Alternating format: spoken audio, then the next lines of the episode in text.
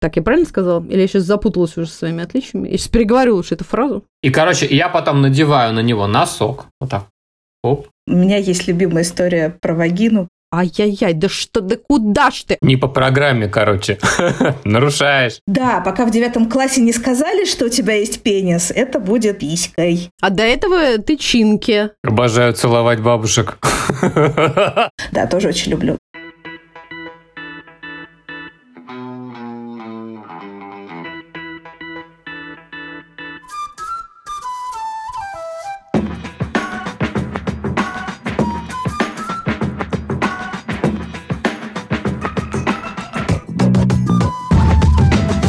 Друзья! Меня зовут Катя, и это подкаст «Вася in Space». Подкаст о родительстве в непростых условиях. А меня зовут Миша, мы родители троих детей, старшая дочь Женя, младшая Тоня и у нашего среднего сына Василия расстройство аутистического спектра. Где бы вы сейчас ни находились, на кухне или в машине, в холле коррекционного центра, школы или больничного отделения, а может быть вы пытаетесь прийти в себя после полного забот дня и очередной дозы новостей, добро пожаловать, устраивайтесь поудобнее. И не забудьте наушники. Не все темы, которые мы будем обсуждать, подходят для ушей ваших крошек. Особенно сегодня. Вася in Space. Спасибо всем, кто в силу своих возможностей продолжает поддерживать нас на Patreon или Бусти.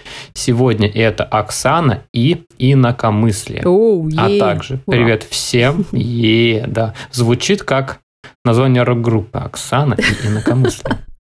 Круто. А также привет всем тем, кто поддерживает нас чаевыми и переводами на PayPal. Все ссылки вы сможете найти в описании выпуска в нашем Телеграм и Инстаграм аккаунтах. А сегодня у нас в гостях Дарья Броженкова, поведенческий аналитик, психолог, энтузиастка секс-просвета.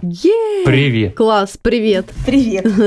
Даш, привет. Ужасно тебе рада. И вообще рада тому, что мы сегодня записываем этот выпуск на не самую простую тему, и это очень классно. Обычно сам наш первый вопрос Расскажи про себя, пожалуйста. Я замужем, у меня есть дочка, на которой я пробую все свои знания и всякие теоретические идеи, что касается секс-просвета в том числе. Все, что я рекомендую, я сначала испытываю на своем собственном ребенке. Я сейчас живу в Тбилиси, если это вдруг кому-то интересно. Это не очень большой секрет. Что еще можно про себя рассказать? А как получилось так, что, во-первых, ты поведенческий аналитик? Вопрос два. Почему ты занимаешься э, сексуальным просвещением? Почему эту тему ты ну, преподаешь, э, работаешь по ней? Пункт первый, почему я поведенческий аналитик. Это получилось случайно, на самом деле. Я, ну, немножко расскажу о себе вглубь веков. Да-да. Я э, вообще училась на журналиста и переводчика. У меня такое двойное первое образование. И я была такой восторженной 17-летней идиоткой. Я думала, что сейчас я буду журналистом, и я буду рассказывать людям о всяких важных вещах, там, о правах животных, об экологии. В тот момент меня это больше всего волновало. О правах людей. Ну, это после животных во вторую очередь. Но тоже, тоже важно, да. Мне казалось, что люди делают всякие ужасные и глупые вещи, и пишут глупые вещи в блогах, потому что они просто Мгм. иногда не знают, как на самом деле. А вот сейчас мы им расскажем, они будут знать, и они будут вести себя по-другому. Но мы знаем сейчас, что мир, к сожалению, совсем не так работает, и можно очень много разговаривать разумным, добрым, вечным. Самое главное, журналистика так не работает. И для того, чтобы тебе, наконец, дали рассказывать о том, что ты считаешь важным, нужно много-много лет добиваться этого права, и далеко не каждый журналист вот к этому придет. Скорее всего, ты будешь писать никому не нужные полурекламные статейки, чем, собственно, моя карьера началась и закончилась, конечно же, тут же. В общем, я разочаровалась в этом. Я искала новое поле деятельности, в котором я смогу реализоваться и при этом приносить пользу. И еще я искала работу, чтобы иногда чего-нибудь поесть. Мгм. Да, в этот прекрасный момент я еще развелась с первым мужем. Это тоже такое важное, побуждающее мотивационное условие для многих моих последующих поведений. Ну, в общем, такой был кризисный момент. Из кризиса очень часто происходит рост, как мы знаем. И вот это пример того. И в этот момент, это был эм, конец 2010 года, у одной моей знакомой э, диагностировали аутизм у ее ребенка. И на тот момент, я думаю, вы себе представляете, не было особо никаких э, услуг. Какие-то были, но очень ограниченное количество. Качество тоже было очень ограниченное, скажем честно. В общем, могу не рассказывать, наверное. Я думаю, что большинство слушателей представляют себе, что такое получить диагноз аутизм в 2010-м, информации мало. И все очень непонятно, но ей повезло тогда, она каким-то образом вышла на информацию о поведенческом анализе и вышла на информацию о Юлии Михайловне Эрс, которая тогда только начинала делать свои курсы. Первый курс на русском языке были дистанционные. И ей повезло еще второй раз, потому что э, Юлия Михайловна согласилась быть ее супервизором, mm-hmm. и нужен был терапевт, как мы это тогда называли, инструктор поведенческий, который бы непосредственно с ребенком работал под супервизией. И вот она искала буквально добровольца, кто попробует. И это была ты. Да, мне терять было нечего, кушать хотелось, жили мы, мне казалось, что не очень далеко друг от друга, потом оказалось, что на самом деле довольно далеко, но это, это уже отдельная история. В общем, да, я начала работать с этим ребенком под супервизией Юлии Михайловны. И сразу же пошла на курсы к Юлии Михайловне на тогда вот первые эти дистанционные. И мне очень-очень сразу все понравилось, я просто влюбилась в это все, потому что, с одной стороны, ну, это наука, и все понятно, и все логично, и с другой стороны, э, я сразу это увидела на практике. Конечно, первая практика была комом. Мы все понимаем, что никто сразу не начинает работать идеально. Но даже при том, что я была очень неопытным специалистом работала не так, как я бы работала сейчас, скажем, мягко, все равно я увидела, как меняется поведение ребенка, как меняется угу. жизнь его и семьи. У меня сразу появилась еще пара клиентов, и я видела, как они научаются каким-то важным вещам, начинают там, коммуницировать. В общем, я увидела, что вот да, это вот действительно та сфера, в которой можно приносить пользу, можно делать что-то действительно нужное, и при этом э, вполне себе реализовываться в профессиональном плане. Все то, что я искала, и вот я здесь. Окей. С каких пор тогда началась вот эта а, секс-просветительская история? Как это произошло? В конце 14-го я получила свой сертификат BCBA. И думаю, что до этого момента я была в основном сосредоточена на том, чтобы ну, собственно, набрать часы да, для сертификата, получить нужное количество супервизий для сертификата. Это была такая основная задача. И я, наверное, не так много вебинаров и всяких разных конференций в тот момент э, слушала и участвовала. А когда ты получаешь сертификат, оказывается, что теперь есть новая цель. Получать нужное количество CU. Я их называю ЦУ.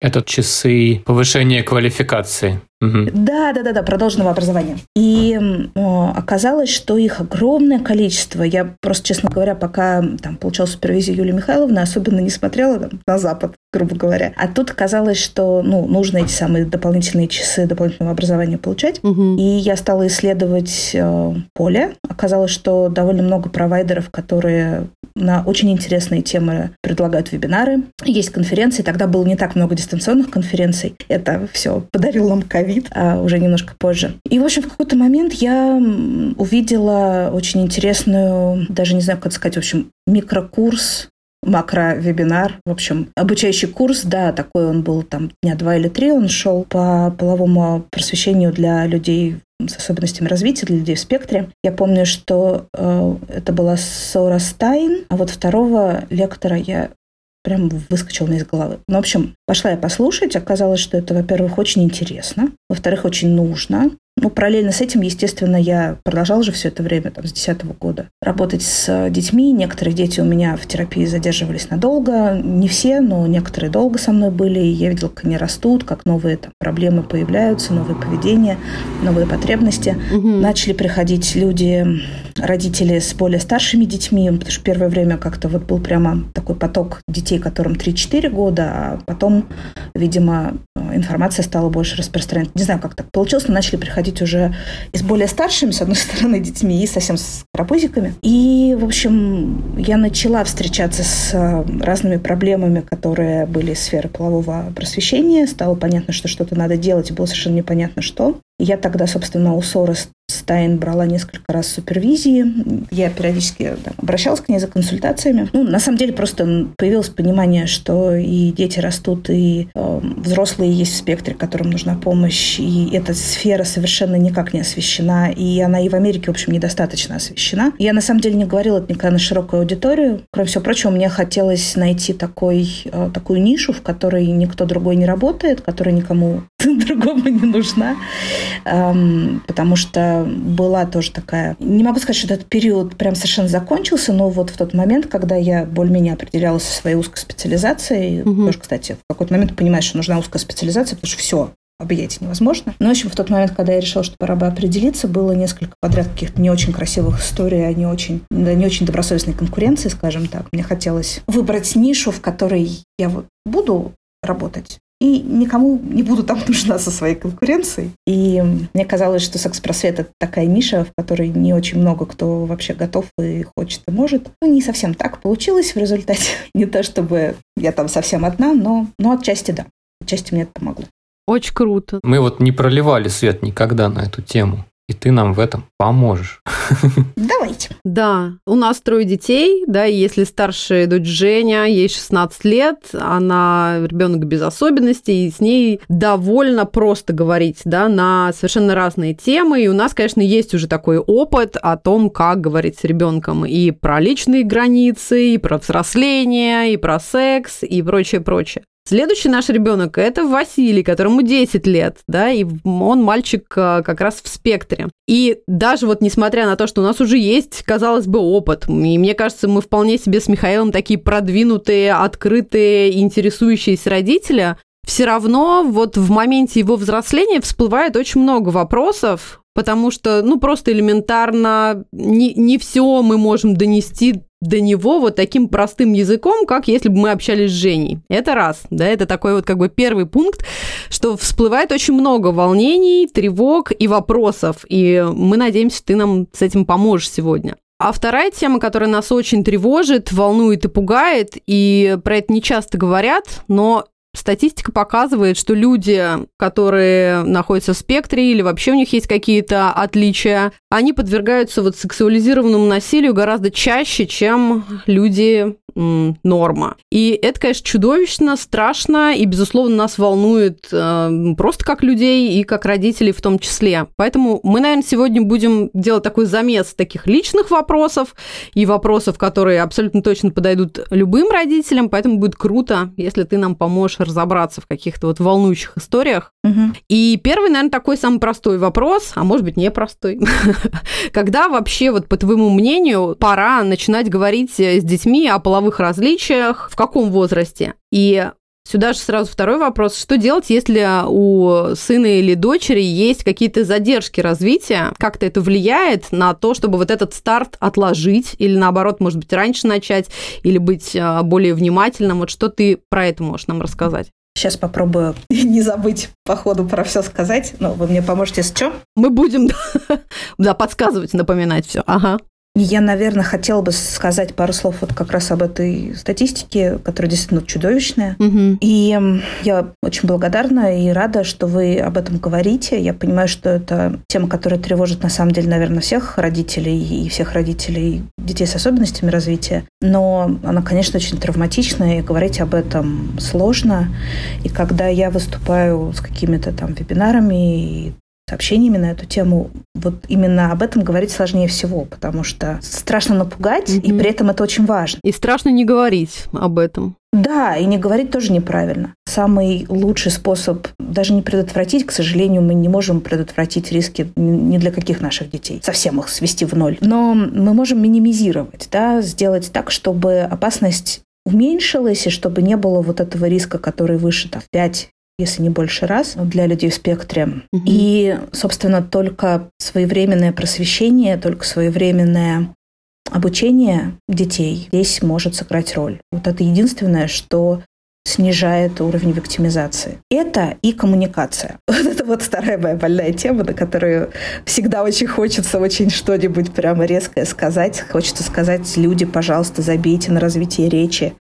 Не делайте его вот такой корзиной, в которую складываются все яйца. Не в смысле, что вообще забейте. Конечно, развивайте речь, но не жертвуйте другими навыками ради развития речи, потому что я это вижу сплошь и рядом, и я это вижу не только у детей, я это вижу у людей уже просто взрослых, когда человеку там 20 с лишним лет, и мы не вводим альтернативную коммуникацию, потому что логопед запретил, потому что это будет мешать развитию речи. А речи нету, и никакой коммуникации нету. Если у него что-то заболело, воспалилось, если кто-то его обидел, у него нет вообще ну, ноль шансов об этом как-то сообщить.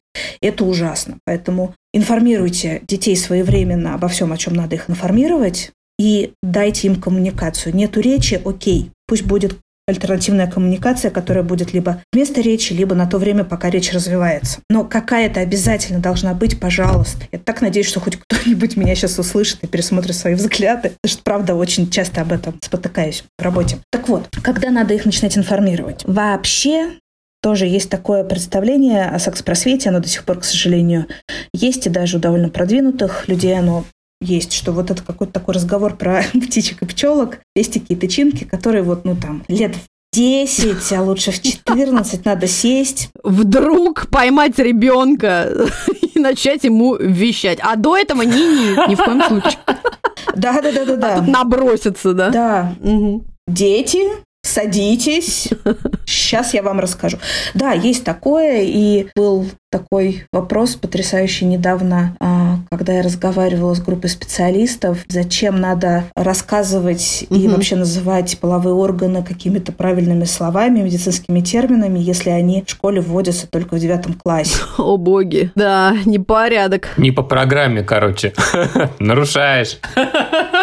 Да, пока в девятом классе не сказали, что у тебя есть пенис, это будет писькой. А до этого тычинки, да, и, и письки. Да, в лучшем случае. И письки, да. Вот. Но вообще половое просвещение – это непрерывный процесс, который начинается с рождения ребенка, и даже если мы специально ничего по этому поводу не делаем, оно происходит. Угу. Да, какие-то там наши представления о том, что нормально и ненормально, для девочек или мальчиков. Мы же так или иначе закладываем. И это тоже часть полового просвещения. Наше представление о границах. Можно ли входить в комнату родителей? Можно ли врываться в комнату ребенка? Но это тоже часть полового просвещения. Это вот история о том, а надо ли целовать бабушку, если не хочешь ее целовать. Она вот приехала в гости, и родители говорят, иди поцелуй. Обожаю целовать бабушек. Да, тоже очень люблю. Вот. В общем, отсюда все начинается собственно, когда он вообще младенчик, да, и лежит на пеленальном столе, и ты его там пеленаешь, и там ножки, ручки гладишь, называешь ли ты как-то его половые органы, которые ты при этом протираешь, там, посыпаешь или что-нибудь с ними делаешь. Э, если называешь, то как? Это тоже часть полового просвещения. В общем, оттуда можно начинать вот эти вот все вещи, которые, ну, такие бытовые, которые пронизывают всю жизнь, вот с них все и начинается. И если прям вот осознанно к этому подходить и по науке делать, а, то можно прям вот, вот этому младенчику рассказывать, что это у него вульва. Ну, понятно, что там в три месяца ему может все равно, но ближе к году он начнет это слово узнавать, да, и там на картинках показывать. Ну, на картинках в книжке про половое просвещение, а не в порно-журналах. Да, да, да, да, да.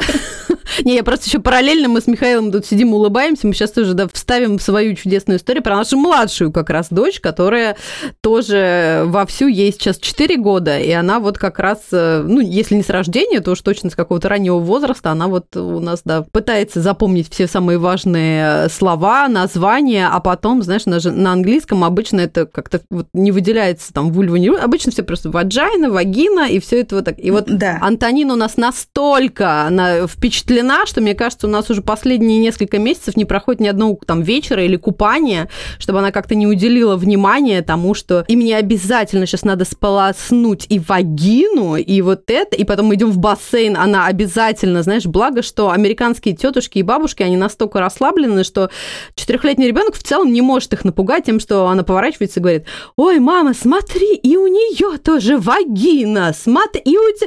И я начинаю уже... Это же нормально, правда. Да, и ты знаешь, вот это поразительно, что я понимаю, что между вот этих женщин а, за 60 и четырехлетним ребенком некомфортно чувствую себя почему-то я. Почему? Я вижу, что им вообще окей. А, ну, видимо, во мне какое-то вот это, да, русское, знаешь, вот это вот такое немножечко наболевшее, что ай-яй-яй, да что, да куда ж ты? Да, ребенка не должно быть не видно, не слышно. Обязательно, чтобы он еще и на вагину чужую обращал внимание. Это просто надо сдать мать в первую очередь, э, не знаю, в опеку написать. Что за вообще, что происходит? Да, извини, я тебя перебила, но вот такая у нас история есть. Все норм, очень в тему. У меня есть любимая история про вагину, про вульву, когда моей дочке было как раз тоже, наверное, 4 годика, а тоже я ее учу тоже самостоятельно мыться, и в 4 она да. уже там угу. сама делала. Но все равно в 4 это же еще малыш совсем, и надо Мгм. напоминать. Да. Я ей спрашиваю, ребенок, ты там вульву вымыла? И она на меня смотрит с таким прям презрением. Мама, я русалочка, у меня хвост. Понимаю, понимаю. Ну, в общем, на самом деле это очень хорошие примеры, вот все, и, и ваши примеры очень классные про нормализацию, да, у тебя есть разные части тела, Да. И ты знаешь, как они называются, и для чего они, ты тоже знаешь, потому что они, ну, все нужные, все твои. И если ребенок там в 3-4 года спокойно это слово произносит, спокойно его слышит, это как раз э, убирает вот эту вот напряженность вокруг темы. И вот эта вот история, очень часто родители детей, которые чуть постарше, которые там в 3-4 года это никак не называли или называли какими-то детскими словами, и ты им говоришь, что вот, ребят, ну там человеку 9 лет, пора уже рассказать. Они очень боятся, что он будет там по школе бегать и выкрикивать слово «пенис». Но на самом деле, если ты ребенка учишь и спокойно об этом говоришь, и называешь вульву вульвой так же, как ты называешь ножку ножкой, а носик носиком, Мгм. то ну, дети не бегают по школе и не орут носик. Да? Никогда. А мне еще кажется, здесь вот знаешь, что работает? Вот когда маленькие дети, мы, если мы им даем падать, Мгм. они падают с высоты своего роста, ничего страшного. Мгм. Но если мы им не давали падать, когда они будут падать в 10, это уже будет выглядеть очень травматично. И здесь то же самое. То есть пока они более или менее голые там могут тусить, более социально приемлемо, что, Ну да, да. Ну да. Четырехлетка, да, обращает внимание на что-то. например, вся группа вместе села на горшки, и как-то так это все Мгм. стало, ну, то есть это более приемлемо в этом возрасте, увидеть других голыми и задать вопрос в этом возрасте, или сказать там слово «вагина», например, или я видела там вагину этой девочки, это более приемлемо, чем если он будет или она будет Да. Э, в 9 лет или в 10 лет в школе это делать. То есть как будто в этом возрасте еще безопасней, даже если это будет происходить, потому что, ну, все равно, если не для нас эмоционально заряженный, то может быть заряжен для сверстника, который просто среаг- ну, не, не сможет не среагировать, например. Да. И, и получится коммуникация на эту тему, ну, как бы ничего страшного, но получается, что это более окей, если они будут вот в, в таком возрасте это делать, чем более позднем. Согласна, это, кстати, интересная точка зрения. Мне очень нравится, и мне, вот я прямо даже буду это в лекциях использовать, что да, безопаснее, если они будут в 4 года это выкрикивать. Это же правда так. В 4 года у них еще и, собственно, чувства стыда практически нету. Мгм. И они не стесняются, когда сами голенькие. То есть прям хорошее время, чтобы этим всем заниматься, и там и самостоятельностью, которая тоже относится частично к навыкам Да. да, секс-просвета, да. Мгм. А почему я об этом заговорила? Потому что мы обсуждали, что вот в 4 года никто не пугается, когда ребенок об этом говорит. Да, ребенок, который не стесняется в 4 года, это вообще нормально. У ребят в спектре со стыдом не так все просто и он сам по себе обычно не возникает. И это тоже абсолютно нормально, потому что стыд – это не такая естественная эмоция, как там страх, да, который вот, ну, необученное респондентное поведение, которое у нас заложено с рождения. Страх, там, радость – это то, что вот все испытывают. Стыд – это на самом деле не не эмоция такая вот естественная, врожденная. Стыд – это скорее ну вот выученное поведение, выученная реакция, которая подразумевает понимание социальных норм и понимание, что ты их сейчас нарушил. А, Очень часто просто родители спрашивают, как а, воспитать в ребенке стыд. Вот действительно частый запрос. Как Мгм. сделать так, чтобы ему было стыдно там раздеваться? Типа никак. Я ну, не думаю, что надо делать так, чтобы ему было дискомфортно, когда он там облажался, грубо говоря. Мгм. Я думаю, что важно научить его этим социальным нормам, которые у него автоматически не выстреливают, и ну, научить их соблюдать, научить, что делать, если ты где-то накосячил.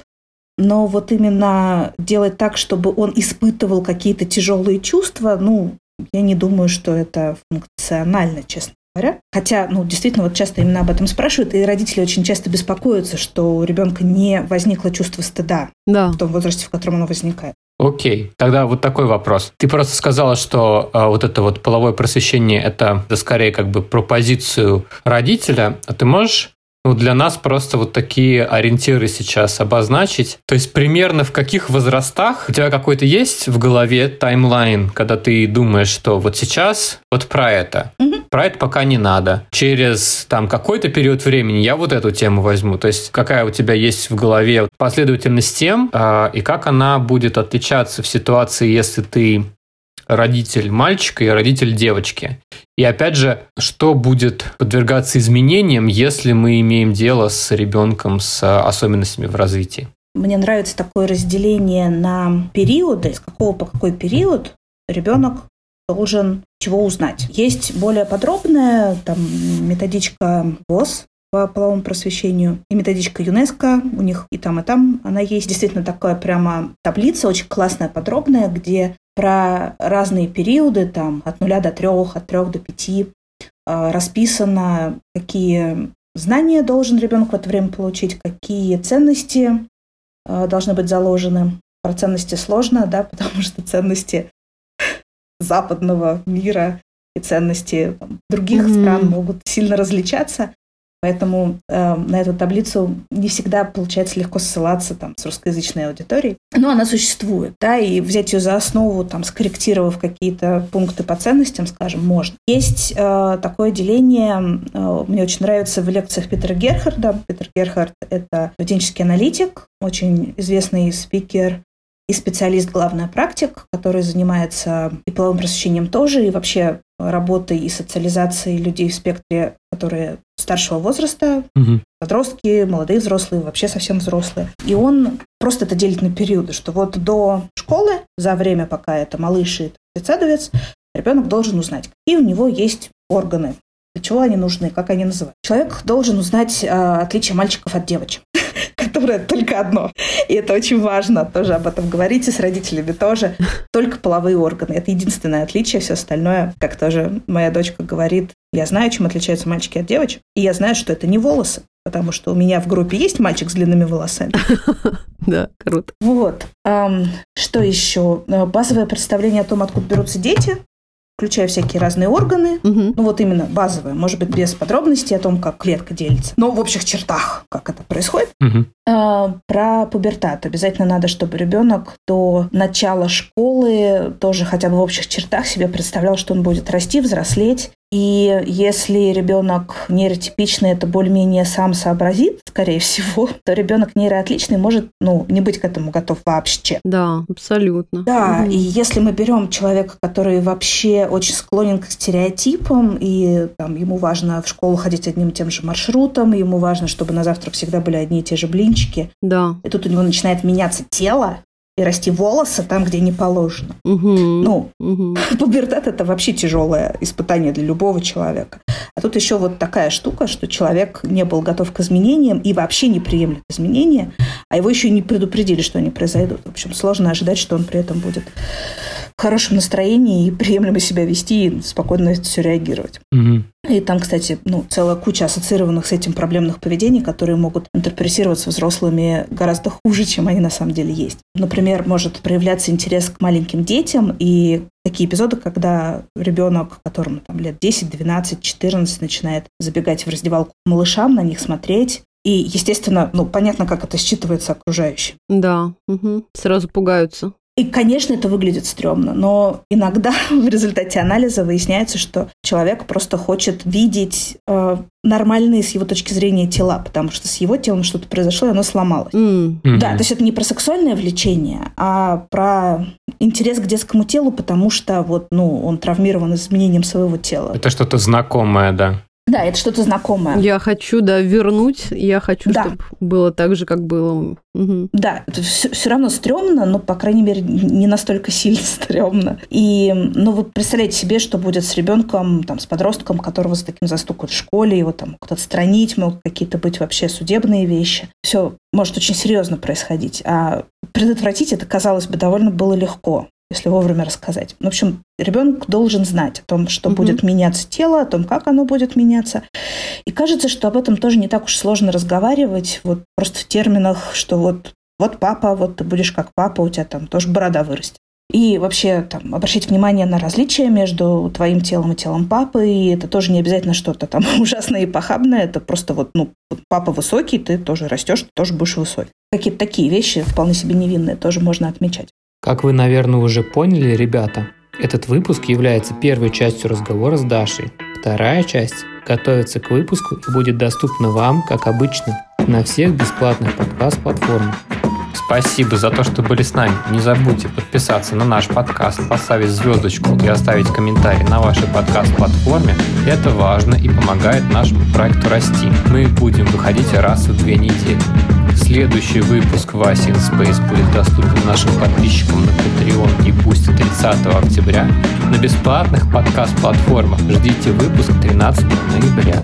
Спасибо всем, кто продолжает поддерживать нас на Patreon и Boosty, а также всем тем, кто переводит нам чаевые. Ваша поддержка, правда, очень важна для нас. Все ссылки вы сможете найти в описании выпуска, в нашем Telegram и Instagram аккаунтах.